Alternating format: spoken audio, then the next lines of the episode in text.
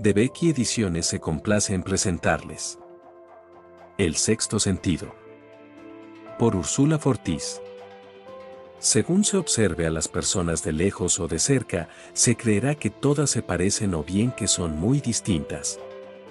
Es bueno destacar esta diferencia de posición en el espacio, que haría que un marciano nos mirase sin comprendernos mejor que lo que nosotros mismos comprendemos a las hormigas o los cromosomas. Una mirada distante conducirá a la constatación de que cada uno está dotado de dos brazos, dos piernas, dos ojos, dos orejas, etc., pero también, entre otras cosas menos aparentes, de cinco sentidos que son iguales para todos.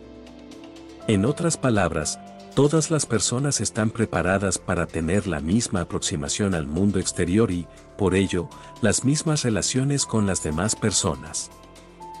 Cuando, llevado por su curiosidad, un observador se encontrase entre las personas, constataría la evidencia de que no todas son iguales.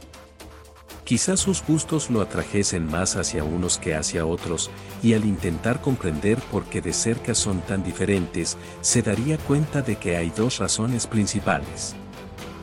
Una es que no todos vienen al mundo en las mismas condiciones, cada uno llega con un capital y unos recursos diferentes.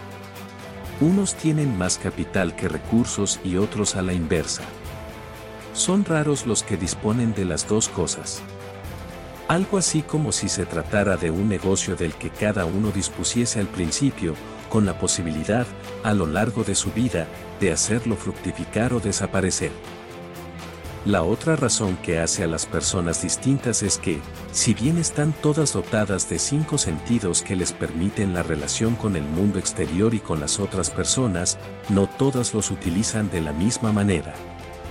Se plantea entonces una cuestión, ¿Qué más tienen aquellos que aprovechan mejor la vida o aquellos que la construyen basándose en la utilización de un único sentido, perfumistas, cocineros, músicos u otros.